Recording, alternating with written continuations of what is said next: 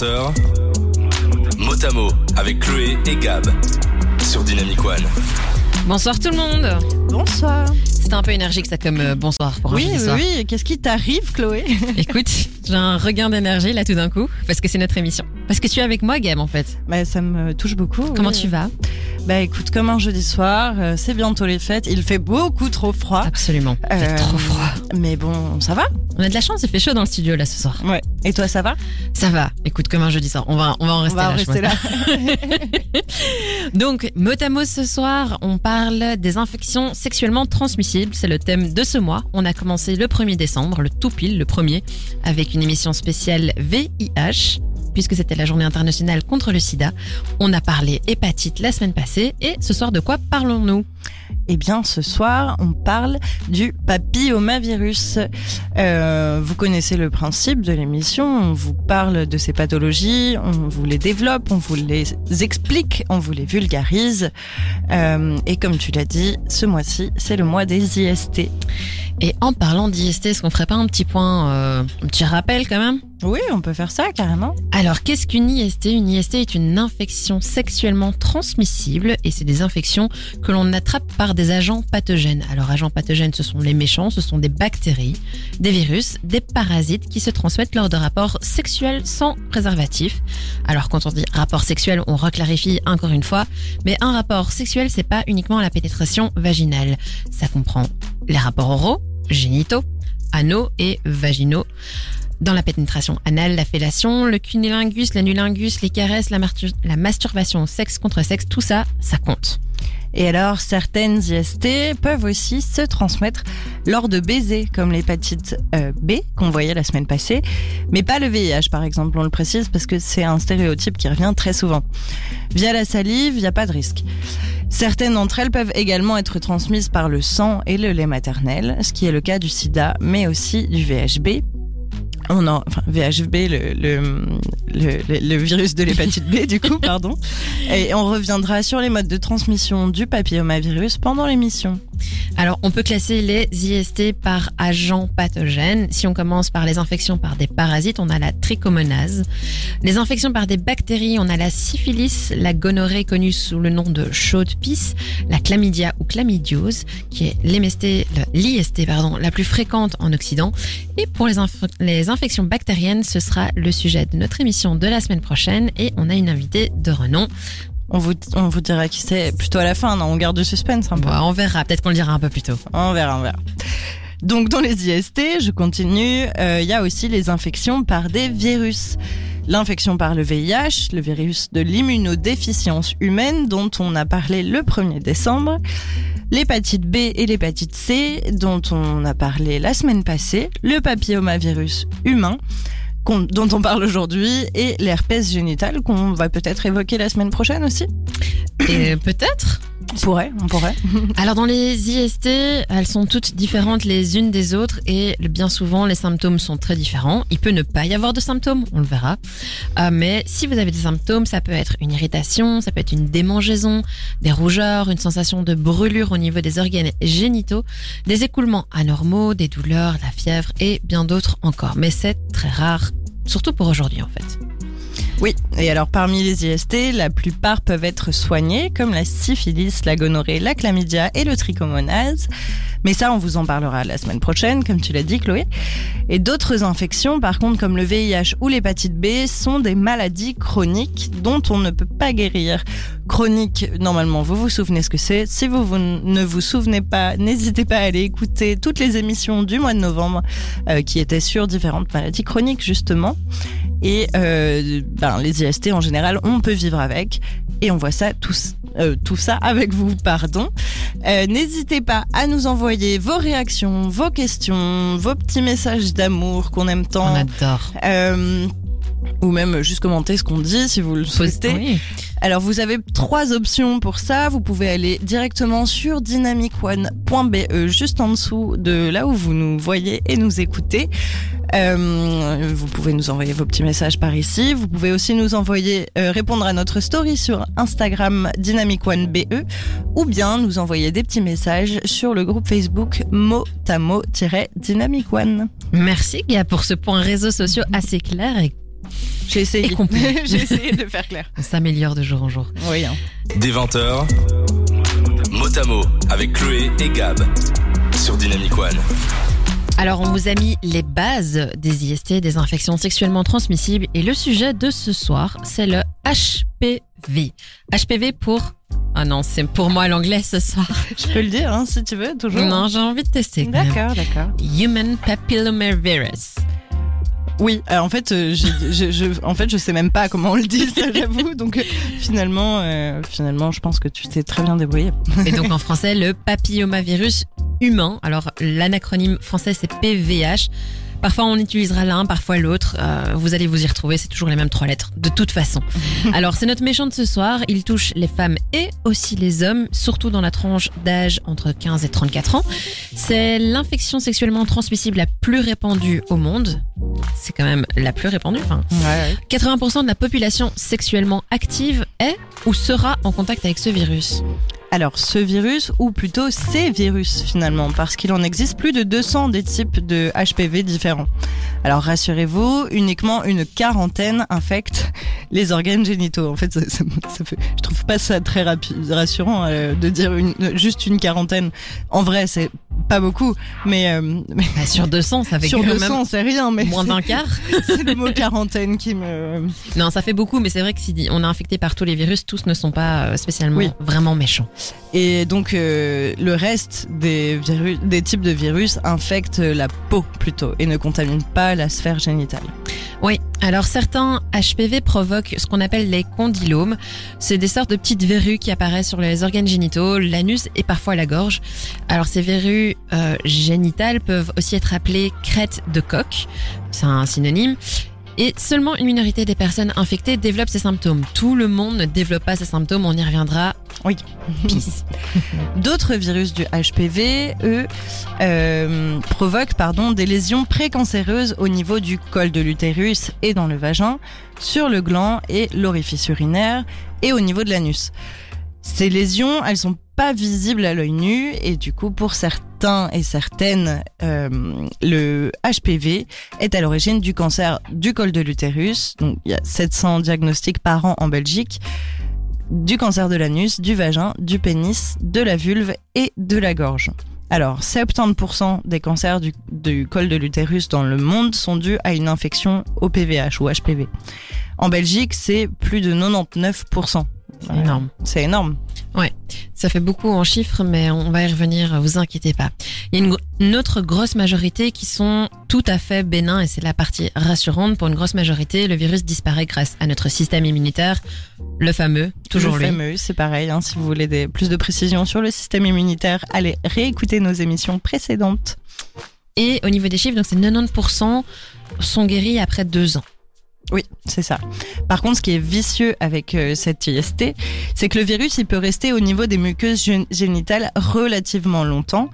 Les condylomes, eux, ils peuvent apparaître trois semaines à plusieurs années après la contamination, tandis que les lésions précancéreuses peuvent apparaître plus de dix ans après. Donc, vous mesurez l'importance du dépistage. On va encore vous le rabâcher.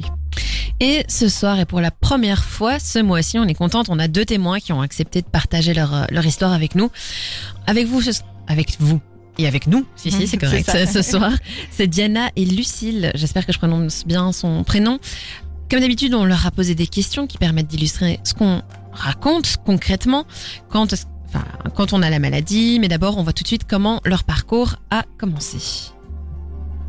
Donc, quand est-ce que ça a commencé? Euh, Pour moi, c'était juste après ma grossesse euh, et mon, mon accouchement, donc de mon petit bébé, qui a cinq mois maintenant. Euh, et donc, c'était un mois après mon accouchement. Euh, et euh, bah, c'était pas trop trop le moment idéal, même si je pense qu'il y en a pas de moment idéal pour apprendre ça. Euh, mais donc voilà, c'était euh, un mois après mon accouchement que j'ai eu ce frottis de contrôle où on a détecté, détecté le papillomavirus. Alors, ça a commencé. Alors moi, savoir que je suis quelqu'un de très, enfin, j'étais très pudique. Euh, donc j'ai fait ma première visite chez le gynécologue euh, à 26 ans passés, presque 27 en fait. Donc j'ai fait un frottis de contrôle euh, et au final il est revenu mauvais. Alors à savoir que souvent quand on te dit qu'un frottis de contrôle est mauvais, on te dit pas pourquoi.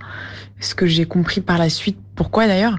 Donc j'ai fait un, mauvais frottis de contrôle. On m'a dit de revenir six mois plus tard pour vérifier que c'était toujours là, sans me dire ce que c'était. Euh, donc déjà pas ouf parce que tu vis six mois en disant ok il y a un problème mais tu ne sais pas ce que c'est. Euh, donc je suis pas revenue six mois plus tard pour des raisons personnelles, par manque de temps, par manque d'implication, euh, et je prenais pas forcément ça très au sérieux. Donc je suis revenue un an plus tard, et c'est là qu'on m'a dit qu'il y avait des cellules cancéreuses euh, du HPV. Euh, et donc il fallait refaire un, un, un frottis de contrôle plus élaboré. Donc c'était Diana et Lucille, nos deux témoins pour ce soir. Désolée pour le petit hoquetement. Euh, bah, vous avez pu l'entendre dans le témoignage de Lucille, elle euh, parle des problèmes euh, du diagnostic, du fait qu'on on lui dit pas euh, directement ce qu'elle a, mais par contre on lui dit quand même qu'il y a un truc qui va pas. Tous ces problèmes sur le diagnostic et un petit peu aussi comment ça se passe avec certains professionnels de la santé, on y reviendra un petit peu plus tard dans l'émission.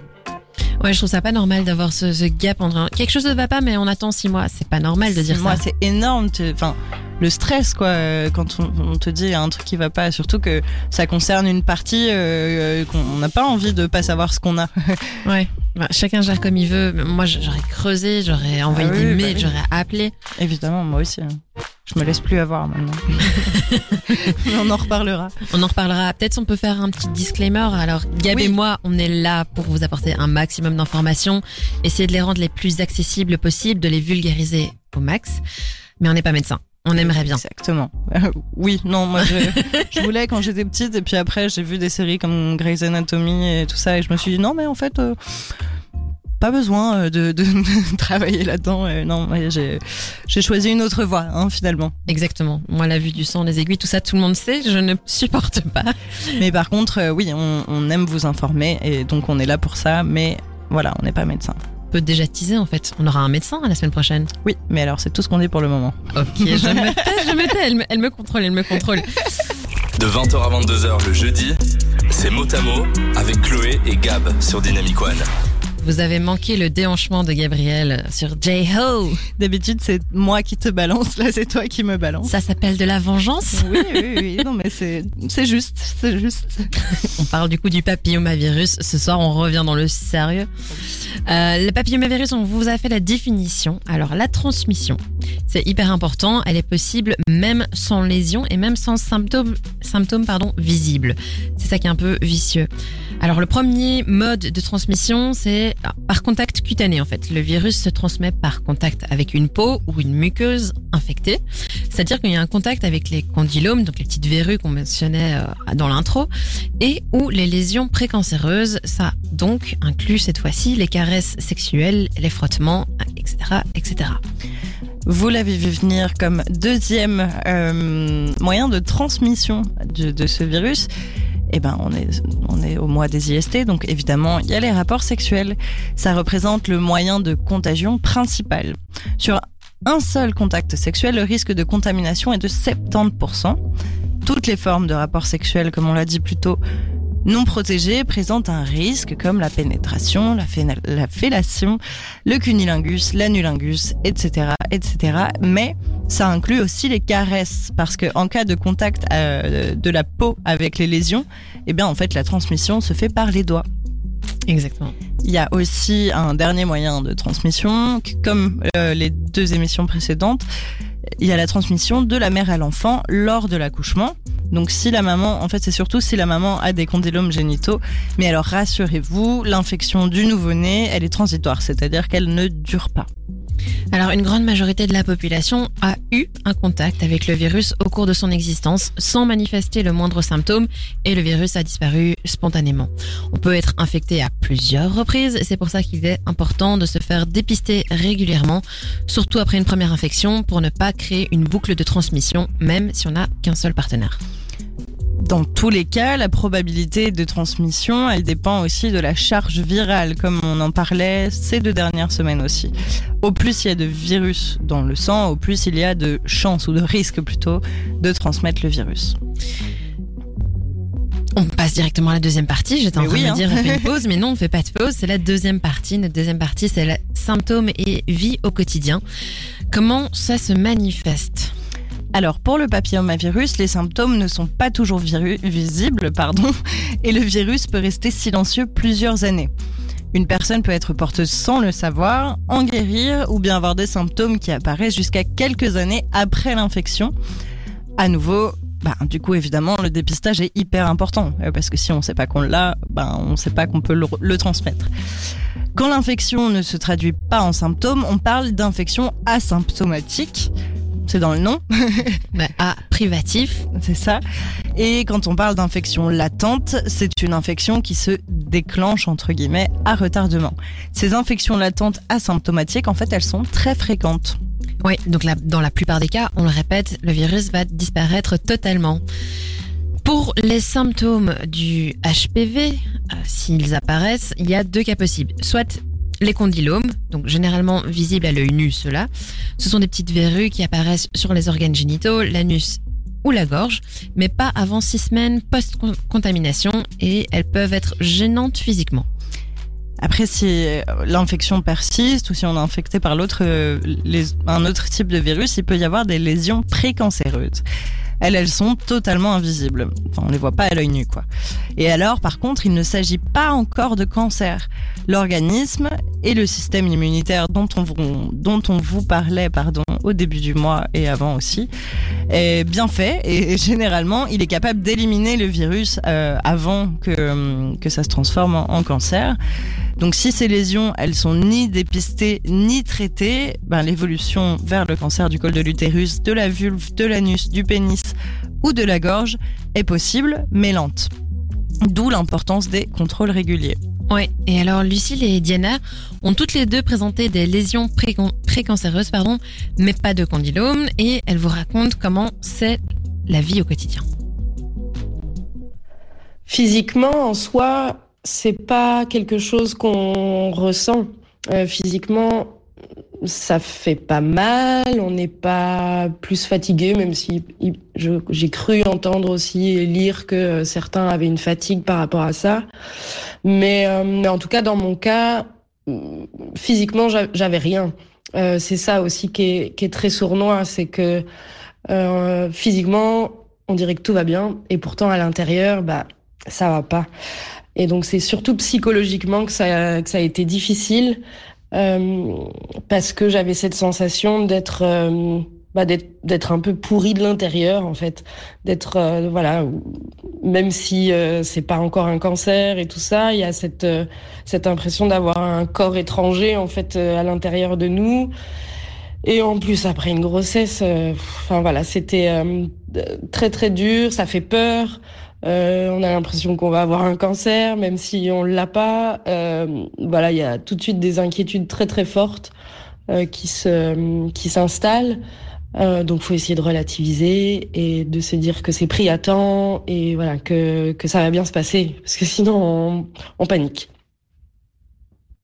Le quotidien avec la maladie, il se passe très bien, du moins physiquement, quand je n'ai pas d'intervention, euh, parce que c'est indolore et asymptomatique, ce qui est assez dangereux, parce qu'on serait tenté de se dire bon bah c'est rien, mais c'est pas rien, parce que ça peut vraiment se transformer en, bah, maladie mortelle, quoi, en cancer euh, incurable.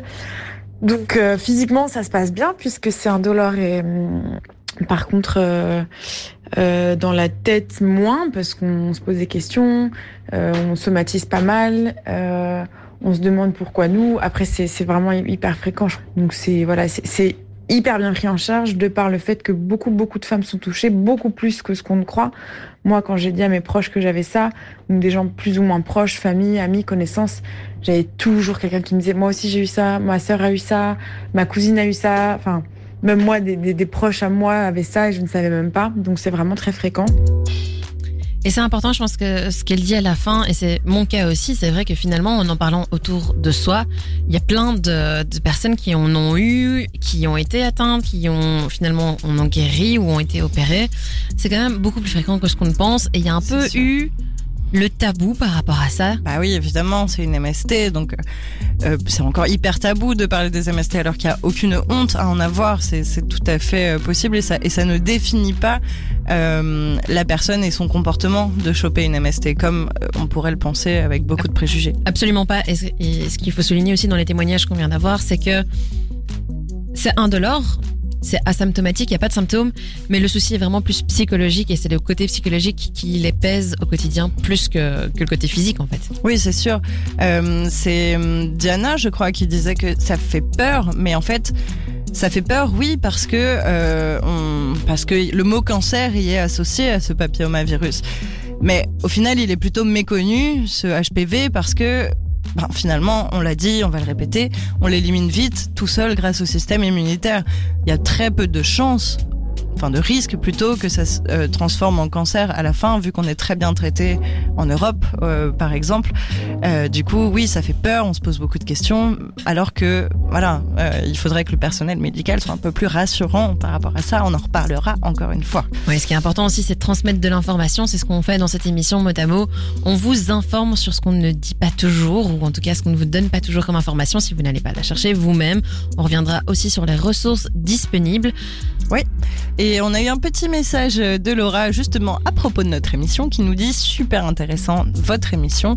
Merci beaucoup Laura. On essaye, euh, on essaye que ce soit intéressant. Merci beaucoup. C'est intér- Moi, je suis convaincue que notre Oui, émission oui. est intéressante. Non, je suis assez d'accord. Moi, j'apprends énormément en écrivant les émissions, en faisant euh, les recherches et tout. Donc, moi, ça m'intéresse. Je suppose que si vous écoutez, c'est que ça vous intéresse aussi. Donc, oui, c'est intéressant cette émission. Merci Laura pour ton message en tout cas. Merci beaucoup. Des 20h, mot à mot avec Chloé et Gab sur Dynamic One. Alors quand la technique veut bien marcher, ça fonctionne mieux.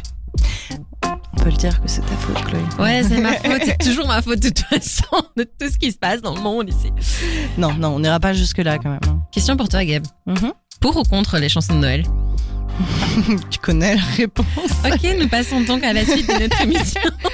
Eh non, oui, non, euh, j'ai un peu du mal avec les chansons de Noël, mais j'ai travaillé dans un supermarché euh, au période de Noël, donc j'entendais les chansons toute la journée. Et là, c'était un peu beaucoup quand même. Du coup, nous avons deux teams ce soir. Moi, je suis dans la team pour les chansons de Noël. Tu es dans l'autre team, c'est bon, nous sommes divisés. C'est bien, c'est bien. Il faut les- des points de vue différents. On en reparlera d'ailleurs. C'est ça qui est enrichissant. Bah, dans un instant, on va reparler de points de vue différents d'ailleurs. Ah ouais? C'est parti. On entame notre troisième partie sur le papillomavirus, qui est la partie sur le diagnostic, le risque et les complications. Alors le diagnostic, on va un peu quand même l'accrocher au dépistage. Et comme la semaine passée, comme la semaine d'avant, et comme la semaine prochaine, et comme toutes les semaines euh, d'ailleurs, le dépistage c'est super important. On vous le répète, il est possible d'être porteur d'une IST sans avoir de symptômes. Diana et Lucille nous le disaient dans leur témoignage. euh, en fait, leurs symptômes étaient indolores et euh, asymptomatiques. Enfin, elles Donc il n'y a pas de symptômes. voilà, il n'y a pas de symptômes. Euh, ça, ça ne se voit pas, ça ne se sent pas, donc on, on peut le transmettre. Donc c'est important de euh, se faire dépister. Or, au plus tôt l'IST est dépisté et diagnostiqué, au plus vite la prise en charge peut commencer. Beaucoup d'IST, elles se remarquent pas forcément, c'est ce qu'on disait. Donc le risque de, transmi- risque de transmission, waouh, est accru parce qu'on ne fait pas attention. Et c'est beaucoup le cas pour le PVH. HPV, Euh, c'est pour ça qu'il faut absolument se faire dépister régulièrement, encore une fois. En plus, pour le HPV, si les lésions précancéreuses sont détectées à un stade précoce, on peut les traiter et éviter un cancer quand même. Ouais, c'est quand même hyper important. Quand faire un dépistage Alors, on revient sur ces, sur ces critères qui peut déclencher un dépistage. Si vous changez régulièrement de partenaire, si vous avez un doute, si vous avez des symptômes suspects, vous avez eu un rapport non protégé ou tout simplement pour savoir et vous rassurer, allez vous faire dépister. En Belgique, on recommande de faire le frottis tous les 3 à 5 ans à partir de 25 ans. Votre gynécologue en général vous le proposera et euh, on vous rappelle c'est important de faire un check-up annuel chez un spécialiste. Donc allez voir votre gynécologue au moins une fois par an, on vous le recommande. Alors quand on dit que le euh, frottis ça fait tous les 3 à 5 ans à partir de 25 ans, pourquoi 25 ans? Parce qu'en fait avant cet âge, bon, le système immunitaire est totalement capable de gérer la situation. Ça veut pas dire qu'il ne l'est plus après 25 ans, clairement non, il est encore capable, mais c'est plus important de consulter dans le cas où le frottis revient positif après 25 ans. Comment ça se passe concrètement le frottis pour le dépistage du, cancer du col de l'utérus et pour les personnes ayant un utérus? Il y a aussi, donc à part le frottis, il y a l'examen clinique au niveau génital et anal, tout simplement pour voir si vous avez des petites verrues, des petits condylomes, ou si certaines sont visibles, des lésions euh, précancéreuses à l'œil nu. Alors le frottis, donc cervico, pardon, cervico-vaginal FCV ou cervico-utérin FCU, c'est un petit peu c'est un petit prélèvement que l'on fait via une petite brosse ou une spatule. On avait un petit débat justement avec Chloé, c'est pour ça que je parlais de points de vue différents parce que euh, elle voulait mettre que, elle voulait dire que c'était indolore en, tout- euh, en tout cas, Euh, mais moi j'étais pas trop d'accord parce que pour moi c'est pas du tout indolore ces, ces prélèvements. Euh, donc voilà, ça dépend probablement de notre sensibilité. Ça Euh, dépend aussi, on, on se le disait, du, du gynécologue ou du spécialiste qui vous fait le prélèvement. Certains sont un peu plus barbares que d'autres, soyons honnêtes. Oui, bah ça, pareil, on va en reparler un petit peu après euh, de, de, de- des visites chez les gynécos. Euh, du coup, euh, ça dépend voilà, de, de pas mal de choses, je pense, mais dans les deux cas, en tout cas, on était d'accord de dire que c'était assez rapide, le prélèvement, euh, Ouais, là on était le frottis. En Belgique, en plus, il est remboursé tous les trois ans pour les femmes entre 25 et 65 ans. Et alors, pour pouvoir faire le frottis, il faut le faire en dehors des périodes de règles. Donc, soyez vigilants, euh, vigilants et vigilantes lors de la prise de rendez-vous à choisir un créneau où, vous n'êtes pas en en période de règles. Idéalement, on le fait en milieu de cycle. Si vous avez un autre souci vaginal ou si vous êtes sous traitement local, comme les petits ovules par exemple en cas de mycose, eh ben, il vaut mieux reporter le rendez-vous aussi. On le répète, c'est hyper important d'aller voir son gynéco ou d'aller dans un planning familial et de faire les dépistages et des tests régulièrement. Alors, où faire votre test? Eh ben, Chez votre gynécologue ou dans un planning familial, comme Gab le disait, ou alors dans un centre de dépistage. À Bruxelles, il en existe plein. Euh, où se faire tester pour toutes les IST d'ailleurs, pas uniquement pour le, pour le HPV. Et pour trouver le centre le plus proche de chez vous, c'est sur le site dépistage.be. Il y a une liste très bien faite de tous les centres de dépistage. Alors, une question importante. Après le dépistage, qu'est-ce qui se passe? Alors, il y a d'abord la période d'attente des résultats. Si vous êtes vraiment dans l'attente parce que vous avez des symptômes, vous êtes vraiment inquiet, voilà, c'est une période un peu angoissante. Mais nécessaire. Et dans le cas du frottis, une fois les résultats arrivés, si l'on détecte des cellules précancéreuses, alors on refait un contrôle dans les six mois qui suivent. C'est ce qu'expliquait Diana, je pense. Euh, Ou- non, ou non, c'était Lucille, pardon. Euh, avant de poser le diagnostic, donc effectivement, comme vous le disiez, la plupart du temps, le virus disparaît. Euh, et donc c'est pour ça qu'on refait un contrôle dans les six mois. S'il disparaît, tout va très bien. S'il est toujours là, alors à ce moment-là, on va creuser. On va creuser. On va creuser. Et alors, on vous fait écouter tout de suite comment ça s'est passé pour Diana et Lucille. Donc j'ai refait un an plus tard un frottis plus élaboré. J'ai été très mal prise en charge et en fait je suis rentrée en contact avec une connaissance qui vivait la même chose que moi et qui m'a conseillé euh, sa gynécologue donc à l'hôpital César de Pape. Euh, j'ai pris rendez-vous avec elle. Euh, je l'ai revue une première, enfin je l'ai vue une première fois du coup euh, quelques mois plus tard et elle m'a dit effectivement que j'avais donc euh, un papillomavirus cancéreux à haut grade. C'est-à-dire que moi, ma gynéco m'a dit que si euh, voilà, je savais que j'avais un HPV euh, cancéreux à haut grade et que je ne le traitais pas, là, dans 5, 10, 15 ans, ça se transformerait en cancer qui est quasi la plupart du temps incurable. Donc je l'ai pas hyper bien vécu. Après, j'ai été vachement rassurée par la gynéco. J'ai fait également beaucoup de recherches. Donc on dit que c'est pas bien de regarder sur internet, mais j'ai quand même regardé et c'était assez positif parce qu'en fait, il y a énormément de traitements possibles pour ça et ça ne se transforme pas, du moins en Europe ou dans des pays où on a quand même une médecine qui est, euh, bah, qui est très évoluée, ça ne se transforme pas en cancer, donc le risque d'avoir un cancer était enfin, proche de zéro en fait. Donc euh, ça m'a assez, ça m'a, ça m'a rassurée, mais euh, voilà, j'avais quand même quelque chose de cancéreux et puis surtout que c'est un peu pas la honte, mais voilà, c'est une MST, je ne savais pas qui m'avait donné ça, euh, quand, euh, depuis combien de temps j'avais ça, donc oui, ça a été assez compliqué. Le diagnostic, il s'est passé en deux étapes. La première, donc, ça a été le frottis euh, juste après euh, mon accouche, enfin l'accouchement, euh, un mois après.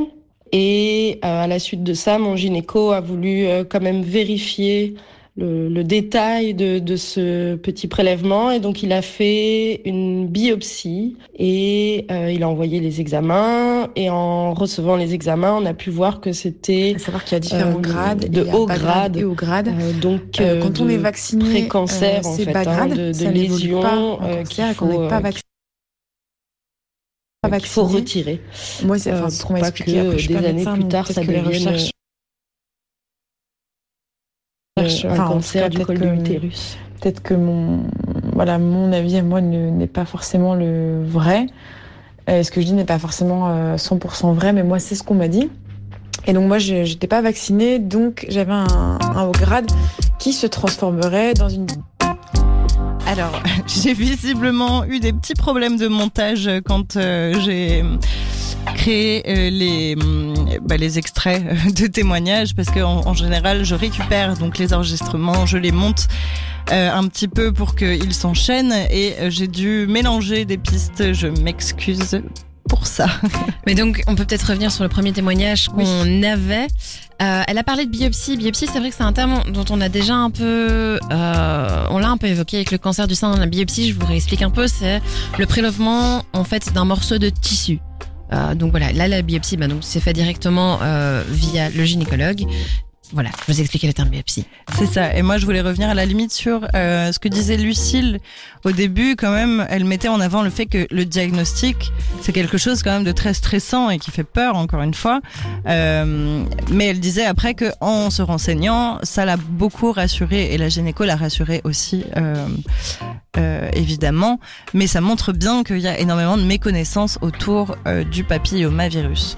Exactement. Et alors, ce que euh, Lucille, j'ai peur de me tromper parce que leurs voix sont quand même assez proches. Lucille nous disait, c'est qu'elle elle s'est renseignée sur Internet. Ouais. Alors, ça a du bon, ça a du mauvais. C'est vrai que sur Internet, on peut trouver des partages de témoignages, on peut trouver des sources d'informations très sérieuses, mais on peut aussi trouver toute une euh, marée de bullshit, disons-le. Oui, on peut le dire. Donc il faut quand même avoir un, un, esprit critique par rapport à ce qu'on vous met sur Internet, ce qui est devant vous. Je pense que voilà, certaines personnes c'est inné cet esprit critique, mais pour d'autres, ce qui se trouve sur le net, c'est euh, la loi, ce qui n'est pas le cas. Faites attention à ce que vous trouvez sur le net. Non, c'est sûr. Moi, j'ai déjà pris peur euh, pour beaucoup de choses en me renseignant sur le net. Euh, mais alors, je voulais juste vous faire un petit point réseaux sociaux. Encore une fois, on a Papa Coach qui nous dit bonne émission les filles assure les mots ce soir, euh, qui nous dit bonne émission les filles. Merci beaucoup Papa Coach, ça nous fait toujours plaisir. Merci pour ton écoute fidèle. C'est ça. N'hésitez pas à nous envoyer aussi vos messages ou à nous poser des questions. D'ailleurs, on l'a dit tout à l'heure, la semaine prochaine, une, un médecin vient, euh, j'ai dit une, oula, un médecin vient, vient euh, dans les studios avec nous. Donc, vous pouvez aussi nous envoyer vos questions pour qu'on lui transmette et qu'on lui pose la semaine prochaine. Avec plaisir, balancez-nous vos questions. Et oui, tout ça c'est sur euh, dynamicone.be directement euh, sous la vidéo ou le ou l'audio. Vous pouvez aussi réagir à nos stories sur Instagram ou sur le groupe Facebook Motamo-Dynamic One.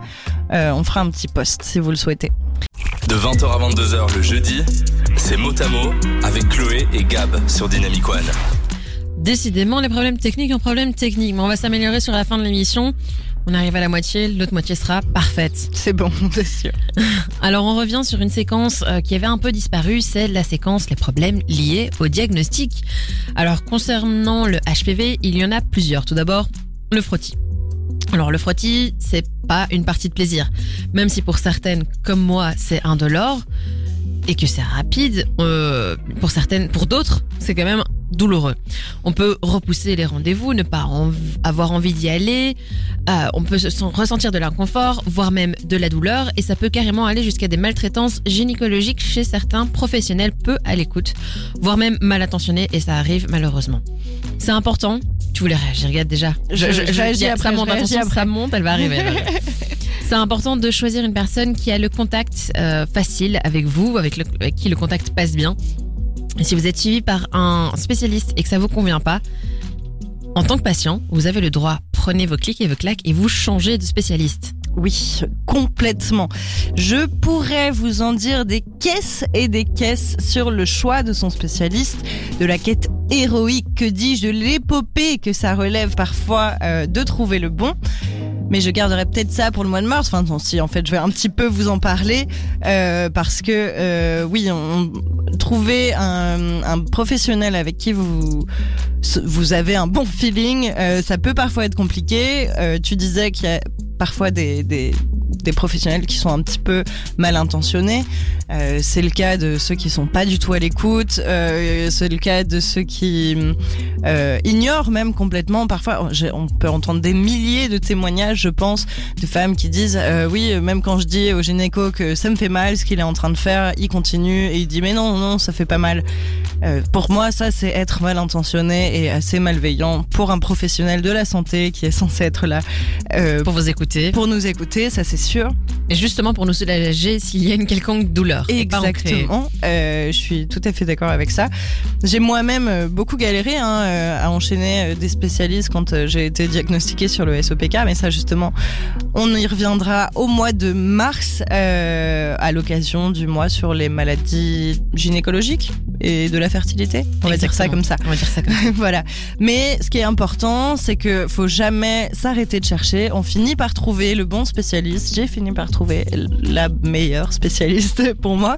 Euh, donc c'est important d'être à l'écoute de soi et, de se dire non, ok, celui-là je veux plus retourner le voir ou celle-là je veux plus retourner le voir. Et ce qui est bien du coup, c'est d'en parler autour de vous, enfin les, personnes qui sont autour de vous. Voilà, chez qui tu vas, qui tu vas voir. Est-ce que est-ce qu'il est bien, est-ce qu'il est pas bien, est-ce que voilà, il y a aussi le, le fait que euh, parfois c'est familial. Voilà, ma maman, elle est là, donc je suis, je vais chez le ou la même gynéco. Non, vous pouvez changer si ça ne vous convient pas. Si ça vous, oui, si ça vous convient pas, parlez-en autour de vous. Pardon. On continue sur le papier oui, c'est ça. Non, non, mais c'était important de préciser tout ça et on y reviendra. Je reviens sur le papillomavirus justement. Quand on pense papillomavirus, la plupart du temps, hein, en règle très générale, on l'associe à une maladie de femme, entre guillemets, ou du moins de personnes avec un utérus. Euh, parce que pour nous et toutes les personnes avec une vulve et un utérus d'ailleurs, il est tout à fait normal d'aller chez un ou une gynécologue. Pour les hommes ou les personnes avec un pénis, consulter un urologue, c'est beaucoup plus rare. Et les contrôles réguliers, c'est pas vraiment quelque chose de courant, sauf en cas d'une autre maladie, bien sûr, qui nécessite euh, des petits check-up. Euh, et Diana l'a constaté d'ailleurs. Quelque chose d'assez euh, injuste que, que je voudrais partager aussi, c'est que les, bah, les hommes, en fait, il n'y a rien pour eux pour vérifier ça, pour vérifier s'ils l'ont ou pas. alors ils peuvent aller voir un neurologue, je crois, pour euh, vérifier à la loupe euh, s'ils ont quelque chose, mais ça se fait jamais, je crois. En tout cas, euh, tous les, les médecins ou gynécos avec qui j'en ai parlé me disaient que c'était pas la peine, que que voilà, que c'était comme ça. c'était les phrases que que j'ai eues. et voilà, donc en fait, bah, c'est encore un truc que les femmes doivent doivent gérer toutes seules. Et, euh, et on se pose pas du tout la question de euh, comment on pourrait euh, soigner les hommes de ça aussi. Euh, surtout quand on est dans un couple, voilà, on va pas s'amuser à se le refiler tous les tous les ans. S'il faut, je lui ai je lui ai refilé une première fois et là je l'aurai plus et je vais le rattraper à cause de lui. Enfin, voilà, c'est c'est assez étrange qu'il n'y ait pas de de traitement aussi pour le partenaire en fait. Euh, pour être sûr d'éradiquer tout de suite euh, le, la, la, maladie, en fait, des deux côtés. Et c'est très juste ce qu'elle dit, en fait. C'est complètement juste, en effet, bah, c'est ce que je disais un petit peu avant. Il euh, n'y a, a, pas de visite de contrôle chez l'urologue euh, tous les ans comme on conseille de le faire aux femmes. Du coup, forcément, il y a moins de dépistage. Ouais, et ils sont, vecteurs de transmission, certes, mais ils sont aussi porteurs et atteints par le virus pour certains, donc c'est important qu'ils aillent consulter. Et Diana, tu fais très bien de le souligner parce que ça touche aussi bien les hommes que les femmes. Euh, c'est important de le notifier dans cette émission. C'est sûr, et là où on se rend compte qu'il y a vraiment un problème, c'est que même les médecins et les gynécologues disent que bah, ça sert pas à grand chose de diagnostiquer les, les hommes, euh, enfin de, faire des tests aux hommes euh, et, et, disent que c'est comme ça, etc. C'est quand même euh, inquiétant, quoi, non? C'est hyper inquiétant. Donc là, on va peut-être vous pousser, les hommes, vous aussi, allez vous faire dépister. Complètement. Il faut y aller, tout le monde, hein, de toute façon, c'est important. Hommes comme femmes, comme non-binaires, comme tout ce que vous voulez. Chaque personne doit aller se faire dépister. Alors, euh, comme il y a peu de dépistage euh, chez les hommes et que la plupart du temps, bah, si, il y a des symptômes qui peuvent se déclarer jusqu'à quelques années après, c'est très difficile de savoir quand remonte la contamination. Euh, pour pouvoir, par exemple, prévenir le partenaire concerné. Alors, si vous avez un partenaire fixe, bah, c'est facile de savoir, mais si jamais vous, venez de diagnostiquer, d'être dépisté, c'est un peu plus compliqué de briser la chaîne. Mais ça vaut la peine quand même de remonter le, le fil et essayer de découvrir. Oui, mais enfin, c'est pas toujours facile. Des 20h, Motamo avec Chloé et Gab sur Dynamic One. Bon, comme le dit Shakira, everything will be alright. Tout va très bien aller. On va essayer de partir sur cette vibe maintenant dans la partie qui concerne les risques et les complications. Alors, ce qui est rassurant, on l'a déjà beaucoup dit, mais c'est que la plupart des infections au HPV se résorbent toutes seules, spontanément, sans traitement dans les quelques mois après la contamination. Mais alors, quand les symptômes apparaissent, dans les rares cas où ça, où ça apparaît, faut les traiter pour éviter des complications. Dans le cas des condylomes, donc les verrues génitales, s'ils sont pas traités, ben, le risque c'est qu'elles peuvent se proliférer, donc en avoir davantage. Et comme ils sont pas toujours visibles, euh, c'est un risque à prendre en considération. Dans le cas par contre des lésions précancéreuses, le risque est leur dégénération vers le cancer de l'utérus, de la vulve, de l'anus, du pénis ou de la gorge. Il y a également un risque de devenir stérile. Cependant, avoir des lésions précancéreuses, ça signifie pas qu'on va développer le cancer. Euh, parce que traiter, ben, en fait, il est très rare qu'elle se transforme. Euh, le HPV se développe très lentement, en plus, entre l'infection au virus et l'apparition d'un cancer, si on ne le traite pas, évidemment. Euh, donc ça peut aller même carrément jusqu'à 10 à 20 ans euh, d'évolution de la maladie. Donc il y a le temps de se faire dépister, c'est important. Oui. Il y a des risques et des complications, oui, mais ils sont très facilement évitables et c'est c'est pas pour autant qu'il faut les négliger. C'est ça.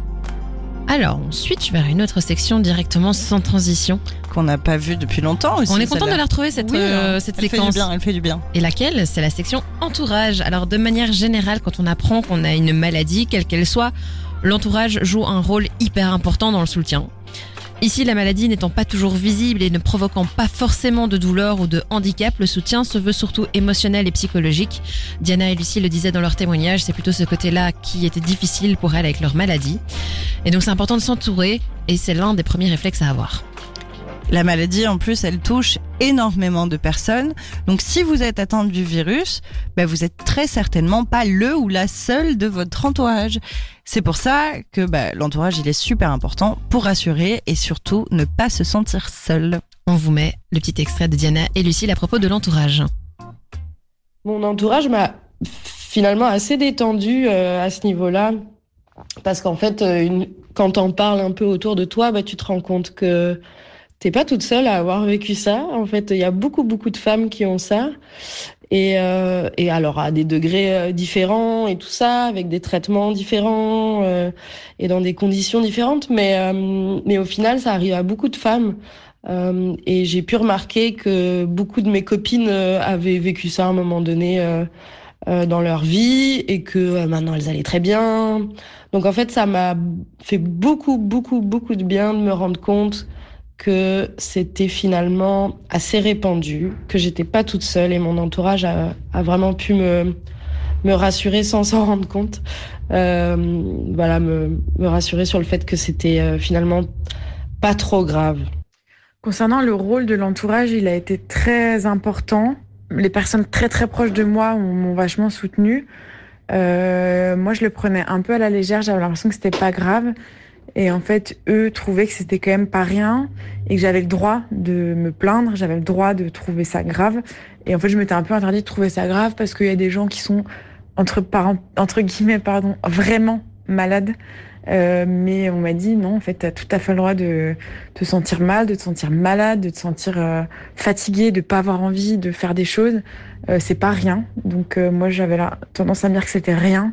Et en fait, non, on m'a dit accepte que c'est quelque, enfin c'est vraiment quelque chose euh, bah, de réel et que c'est grave quoi. que T'as le droit.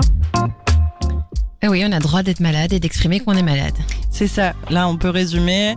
L'entourage, il sert à se faire rendre compte. Ah, oula, Il sert à se rendre compte qu'on n'est pas seul euh, dans la maladie, qu'elle est très répandue, que c'est aussi pas une fatalité et que c'est pas si effrayant qu'on ne le croit parce qu'on peut avoir, euh, on peut en guérir ou il se développe pas forcément. Mais ça reste une maladie, donc en effet, on a le droit de pas être bien, on a le droit de se sentir fatigué, on a le droit d'être déprimé. Voilà. Je continue peut-être. Euh, les personnes de l'entourage qui sont directement concernées par la maladie, c'est les partenaires et les conjoints. Par exemple, en couple, comment on vit la maladie? Diana, elle, elle nous raconte comment ça s'est passé un petit peu pour elle. Du coup, dans mon quotidien, euh, une fois que j'ai su que j'avais ça, euh, bah déjà avec euh, mon conjoint, avec le père de mon enfant, on a essayé de comprendre d'où ça pouvait venir. Euh, on a aussi euh, aussi compris que c'était sûrement ça datait de bien avant. Euh, donc du coup, tout de suite avec mon conjoint, on, s'est dit, ok, euh, on va pas commencer à imaginer des trucs et tout ça. Voilà, on, se fait confiance.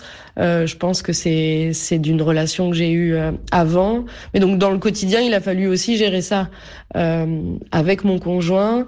et comme je disais, bah, c'était après l'accouchement et donc bah, tout ce qui est rapport sexuel et reprise d'une d'une intimité à deux, bah, c'était, il y avait ça en plus qui empêchait un petit peu, euh, un petit peu les rapports et, euh, et qui nous mettait un peu, euh, enfin moi en tout cas, qui me mettait assez mal à l'aise. J'avais pas envie de lui refiler. voilà, c'était, c'était assez dur à gérer à ce niveau-là en fait. on se regarde qui est de nous deux va, parler. bah, je peux si tu veux. Euh, là, elle le disait, euh, Diana, comme on connaît pas la date d'infection, parce que les, les, tests peuvent pas nous dire euh, depuis quand on, a, depuis on est, quand infecté, on est infecté, ouais. parce que dans beaucoup de virus, en fonction du stade de, de, de, la maladie, on sait depuis combien de temps on, on l'a. Là, c'est pas le cas. Donc, comme on connaît pas la date d'infection dans un couple, ça pourrait être source de conflit, de, de, de questionnement, de jalousie, de choses comme ça. Et bon, de tension. Euh, heureusement pour Diana, euh, ça s'est bien arrangé. La communication a été bonne dans votre Encore couple. elle, la communication. Exactement, la communication. Euh, donc très très bien. Après, bah, par contre, elle parle aussi de, des rapports qui peuvent être compliqués, forcément. Bon, en plus, elle venait d'accoucher, donc c'est encore plus difficile, j'imagine. Mais voilà, on peut continuer à avoir des rapports sexuels quand on est atteint du HPV. Il faut faire attention, euh, ça c'est sûr. Mais bon, on en parlera un petit peu après de, de la prévention, hein, de toute façon. Mais il y a moyen. Euh, c'est peut-être pas facile dans la tête, mais il y a, y a, carrément moyen euh, de faire l'amour sans risque en fait. Exactement, merci Gab. Des 20h, Motamo avec Chloé et Gab sur Dynamic One. Et bienvenue à vous si vous venez de nous rejoindre dans Motamo. On parle de HPV ce soir, HPV pour Human Papillomavirus ou virus papillomavirus humain. Tout à fait. Euh, exactement. On attaque notre quatrième partie, la, les traitements. Alors Gab, c'est le moment. Ça y est. La, la question cruciale. Est-ce qu'il existe un remède miracle? Alors. à chaque fois, je commence par alors. alors. Le roulement de tambour ou pas? Si vous avez écouté l'émission la semaine passée, eh ben vous avez peut-être déjà la réponse.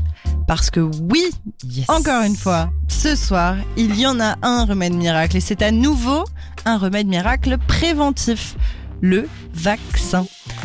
Deuxième maladie, après l'hépatite B qu'on a abordé la semaine passée, euh, qu'on aborde ensemble dans l'émission, pour laquelle il y a un vaccin justement. Alors, le principe du vaccin, pardon. J'allais te poser la question, mais bah, si, si voilà. tu as déjà la réponse, c'est pas. Je savais ce que tu allais me dire, je lis dans tes pensées.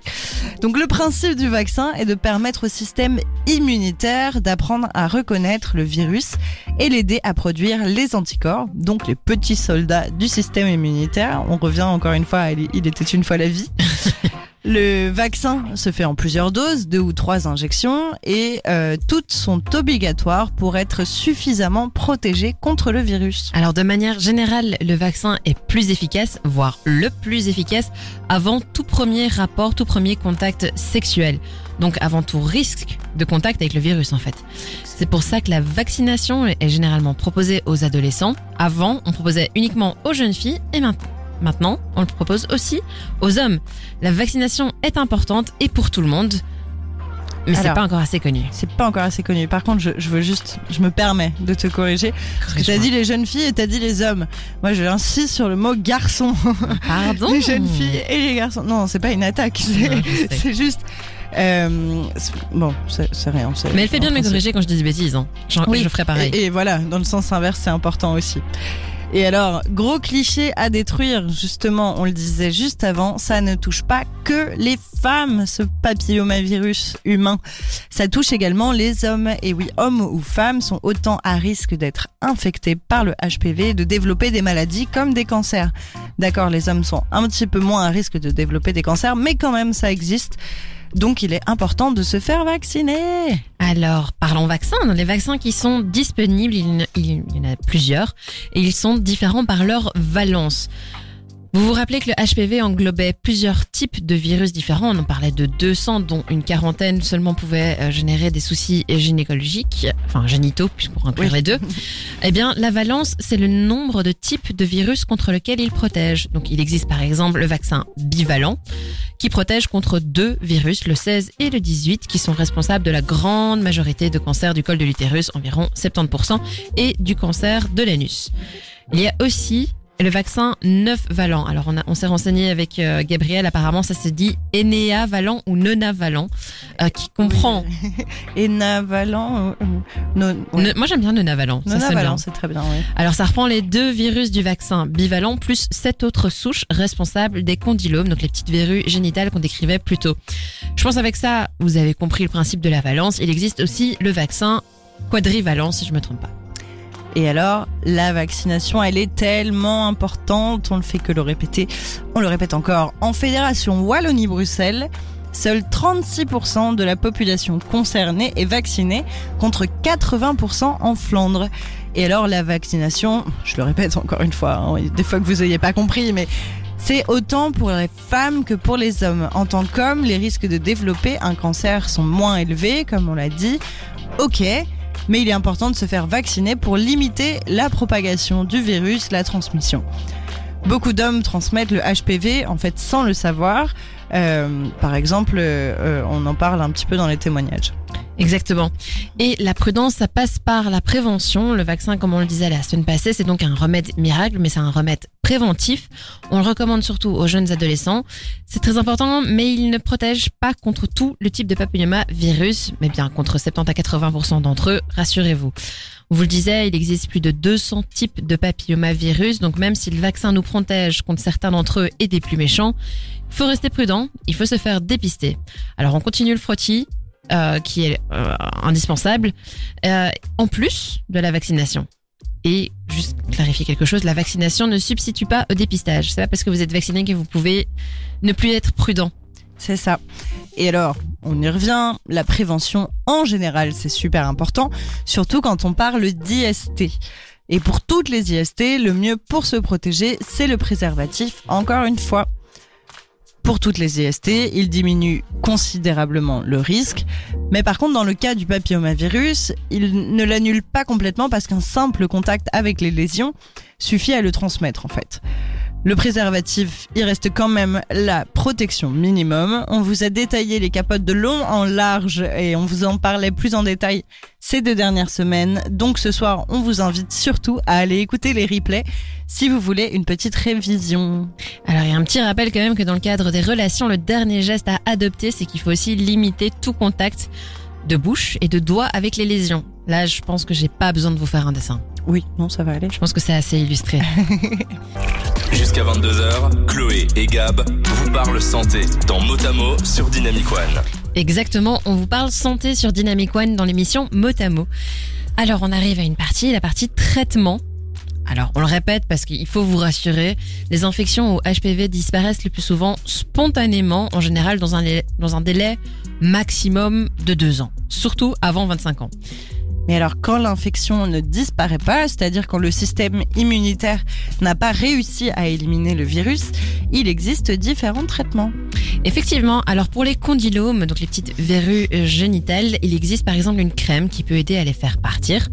Autrement, on peut s'en débarrasser avec un traitement local. On peut par exemple les brûler à l'azote. un peu comme quand on était petit, quand on retirait les verrues que vous aviez sur les, sur les pieds, euh, ou via un traitement au laser ou par extraction.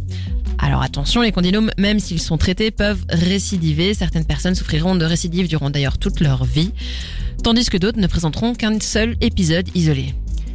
Pour les lésions précancéreuses, par contre, euh, donc les cellules infectées, il existe deux moyens principaux de traiter, euh, de, fin, de les traiter, pardon. Alors Lucille et Diana vous en parlent. Alors mon traitement, euh, donc du coup après le deuxième frottis de contrôle, j'ai subi une intervention qui s'appelle la cryothérapie. On va te venir te brûler les cellules cancéreuses par le froid. Donc c'est sans anesthésie, c'est relativement rapide, c'est une quinzaine de minutes. C'est douloureux euh, autant que des règles extrêmement douloureuses. Pendant un mois après, en fait on te congèle l'utérus et donc pendant après moi pendant un mois j'avais des pertes d'eau quotidiennes, ce qui est assez pénible. Ensuite j'ai eu un contrôle six mois après, voir si la cryothérapie avait marché. Ce qui n'a pas été le cas, on m'a retrouvé à nouveau des cellules cancéreuses à haut grade. Et là, on parlait de faire une ablation d'une partie du col de l'utérus, donc à peu près un centimètre sur les quatre, ce qui n'est pas franchement encourageant euh, pour euh, ensuite enfanter. Alors moi de mon côté pour le pour le traitement que j'ai eu, mon mon gynéco m'a conseillé euh, de d'abord faire une euh, une cryothérapie. Euh, donc c'est de geler finalement les euh, les cellules qui sont qui sont touchées.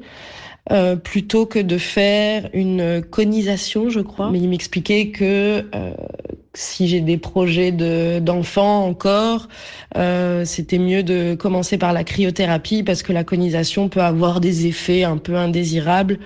Euh, en tout cas, il y a, y a un petit risque euh, que ça que ça affecte le col de l'utérus, alors que la cryothérapie, euh, pour le coup, elle est euh, inoffensive et, et alors d'être suivie euh, d'être suivie six mois après euh, pour pour vérifier euh, ce ce qu'il en est et si ça a bien euh, bien fait son, son effet. Par contre, le, le problème de la cryothérapie, et c'est pas rien, c'est que donc on te gèle des cellules euh, au niveau du col de l'utérus. Et, et donc bah en fait ça congèle. Et après bah il faut que ça décongèle. Et donc tu voilà j'ai perdu euh, perdu du liquide pendant euh, je sais pas je sais plus deux ou trois semaines. Euh, voilà, du liquide, euh, c'est comme de l'eau, quoi. Mais avec, euh, et ça c'est les détails euh, qui tuent, mais avec une odeur euh, atroce, euh, et puis une sensation de constamment euh, avoir du liquide dans sa culotte, quoi. Donc ça, c'était assez insupportable. Euh, heureusement, ça ne dure pas, ça s'arrête à un moment donné. Mais, mais voilà, c'était assez, assez dur à vivre. Finalement, c'était le plus dur en fait à vivre. Ça donne pas très envie cette histoire de cryothérapie. Non, mais par contre, je pense que c'est efficace. Oui. Si. Et je pense que, comme elle le disait, ils lui ont proposé de la cryothérapie avant la conisation. Euh, c'est quand même mieux. La conisation, c'est encore un, un cran, voire deux crans plus élevé euh, dans la- l'invasif, en fait. Ouais, ouais, ouais, j'imagine. Euh, Bah, je vais expliquer tout de suite ce que c'est. Vas-y, pardon. Donc toutes les deux, elles parlent donc de la cryothérapie, donc le- la brûlure avec le froid, et de la conisation. Et en fait, la conisation, c'est l'ablation d'une petite partie du col de l'utérus, donc vraiment toute petite, c'est une chirurgie.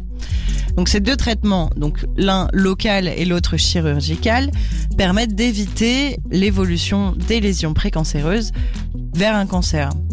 En Europe, les chances de développer un cancer, elles sont quand même très réduites, comme on disait, parce que la prise en charge médicale de ces lésions, par la cryothérapie et la conisation par exemple, eh ben, elle est bien faite, très importante et assez répandue.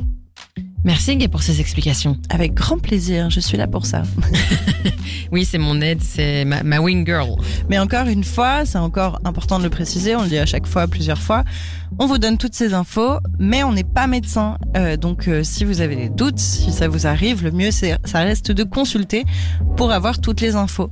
Envoyez-nous aussi vos petits messages euh, parce que on n'en a pas beaucoup ce soir. Dynamicone.be, Instagram dynamicone.be et motamo-dynamic one pour Facebook. Elle est parfaite, cette co-animatrice. Des 20h, Motamo avec Chloé et Gab sur Dynamic One. Et on est dans notre partie conclusion. Ça fait longtemps aussi qu'on n'avait plus cette partie. On vous a remis la partie entourage, on vous a remis la partie problème au diagnostic et maintenant on vous remet la partie message. Et oui, on a deux témoins cette, euh, cette semaine. On a Diana, on a Lucille qui vous ont, nous ont laissé des petits messages. Le message que j'ai à faire passer à toutes les personnes atteintes de la maladie ou non, d'ailleurs, c'est que euh, c'est très fréquent, ça n'arrive pas qu'à vous, ça arrive à énormément de femmes, vraiment énormément, beaucoup plus que ce qu'on ne croit.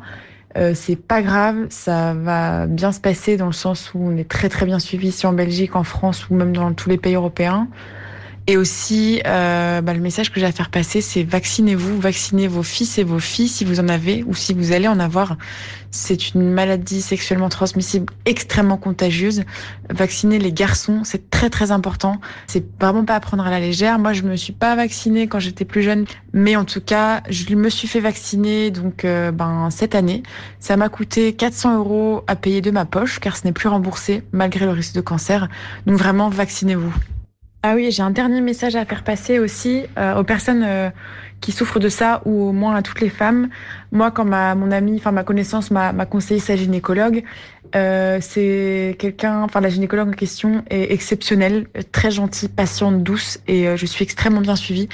Donc à toutes les femmes qui souffrent ou pas de cette maladie, si vous ne vous sentez pas bien prise en charge, pas écoutée, pas respectée ou peu importe si vous avez le, le, moindre doute sur la personne qui vous suit, s'il vous plaît, demandez conseil à vos amis, aux femmes autour de vous, à vos collègues, euh, de, vous conseiller quelqu'un qu'elles connaissent qui est bien. C'est très très très important. Moi, c'est ce qui m'a permis en fait de tenir bon dans ces deux années-là, euh, parce qu'en fait, je savais que même si j'allais souffrir, j'avais pas envie d'aller au rendez-vous. Je savais que rien que le fait que ma gynécologue soit géniale, ça vraiment ça m'aidait vraiment vraiment beaucoup. Et puis l'autre chose aussi que je voulais absolument, euh, absolument dire euh, pour les personnes qui, euh, qui ont ça, pour les femmes qui ont ça, c'est de, euh, bah, de se laisser le temps aussi euh, de se remettre de ça. ça peut avoir un impact voilà sur sur la santé mentale aussi donc c'est très très très important d'en parler autour de soi même si on n'ose pas trop euh, pour pour se, se laisser le temps aussi de se dire que euh, bah, si ça nous atteint, si ça nous fait du mal, euh, on a le droit en fait, on a le droit d'être pas bien, on a le droit de se sentir gêné par les différentes voilà les différents effets indésirables qu'il peut y avoir par rapport à ça. faut oser en parler. Vraiment, vraiment, vraiment. Donc je suis ravie qu'il y ait cette, cette émission pour parler de ce sujet qui est un peu tabou. Euh, donc voilà, courage à vous les filles. Et merci à vous deux pour ce témoignage. C'est tellement important de vous donner la parole, vous patiente. Et oui, c'est important cette émission. Merci de le souligner. Exactement. Merci beaucoup Lucille et Diana pour vos témoignages. Voilà. Tu voulais euh, ouais, commenter je voulais peut-être? Ouais, je voulais commenter. Euh, bah déjà, merci pour rappeler aussi que la vaccination, c'est hyper important, homme ou femme, qu'il faut le faire quand même assez jeune pour que ce soit remboursé, en Belgique en tout cas. Et euh, aussi, ce qui m'a, enfin, euh, je voudrais encore souligner, c'est que l'entourage est tellement important. Il faut en parler autour de vous pour votre santé mentale. C'est important de vous sentir bien, de vous sentir ok, en tout cas mentalement, du mieux que vous pouvez physiquement. Euh, voilà, je voulais juste ressouligner ça. Je non, pense mais t'as tout à fait raison, c'est hyper important en effet. On n'est jamais seul finalement. Et alors, bon, je vous remercie une dernière fois, Lucille et Diana, Diana et Lucille, euh, pour vos témoignages. D'ailleurs, chers auditeurs, si vous aussi vous voulez euh, ou une personne que vous connaissez d'ailleurs, vous voudriez témoigner lors d'une prochaine émission, euh, n'hésitez pas à nous contacter. Ça nous tient à cœur de donner la parole aux personnes euh, qui sont touchées par les maladies dont on parle. Et vous pouvez par exemple nous faire des, petits pro- des petites propositions sur le groupe Facebook euh, pour qu'on les voit le Quelle plus rapidement. Euh, ou alors sur l'Instagram Dynamic One BE, envoyez-nous des petits messages. Euh, vous pouvez aussi réagir sur dynamicone.be directement. Et puis on lira vos petits messages. D'ailleurs, vous n'avez pas été nombreux à nous en envoyer ce soir. C'est un petit peu triste. Mais on sait que vous êtes là. On sait que vous êtes là, il y a cas, pas de avec le problème. Euh, mais n'hésitez pas. Là, c'est le moment si vous voulez en envoyer pour qu'on les lise avant de terminer Alors, l'avant-dernière partie, c'est les ressources. Comme tous les jeudis, on vous donne les ressources pour approfondir vos recherches et vous informer encore plus.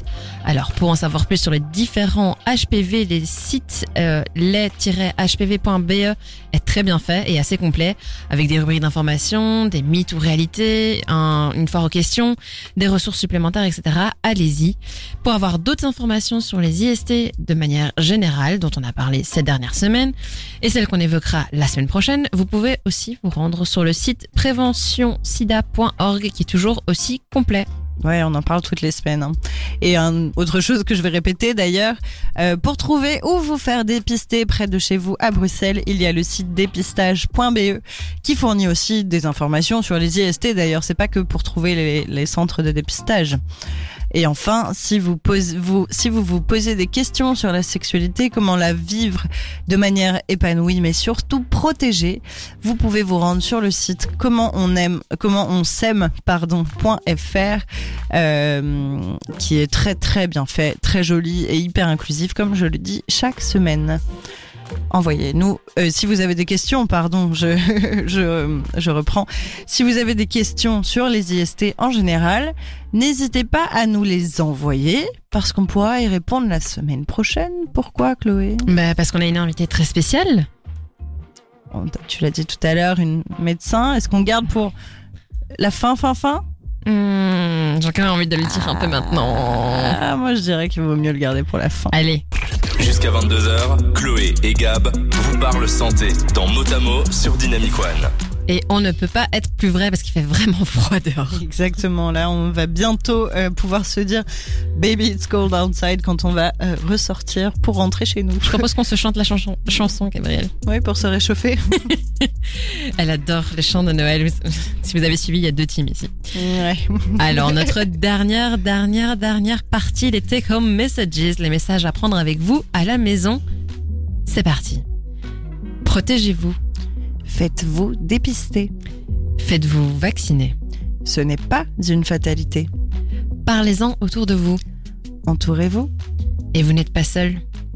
Voilà, c'était nos messages, nos take-home messages, nos messages pour vous prendre à la maison. Alors, on va peut-être enfin vous dire qui est là la semaine prochaine. On peut commencer par remercier tout le monde de nous avoir écoutés et puis euh, annoncer le sujet de la semaine prochaine. Bon, allez, ok, vas-y. Mais ce que les gens attendent en fait. Oui, je sais, mais j'ai envie de te, te faire attendre toi, mais- surtout qui trépigne d'impatience. Je- en, en fin d'émission, j'ai enfin compris que c'est moi qu'en fait elle veut faire attendre, c'est moi qu'elle essaye.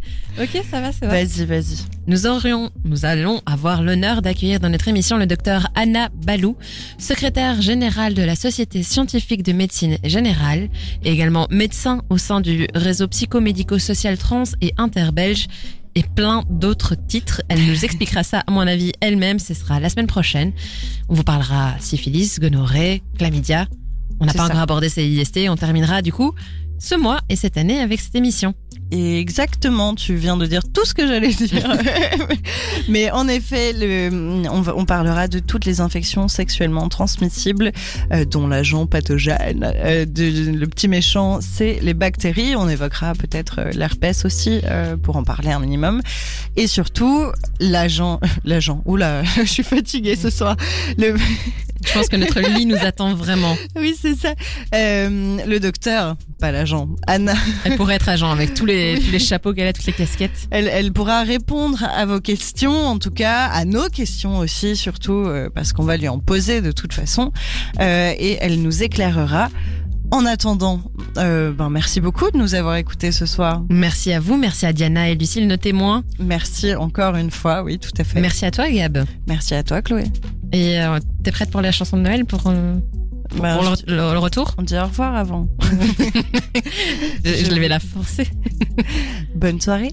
Bonne soirée et bonne nuit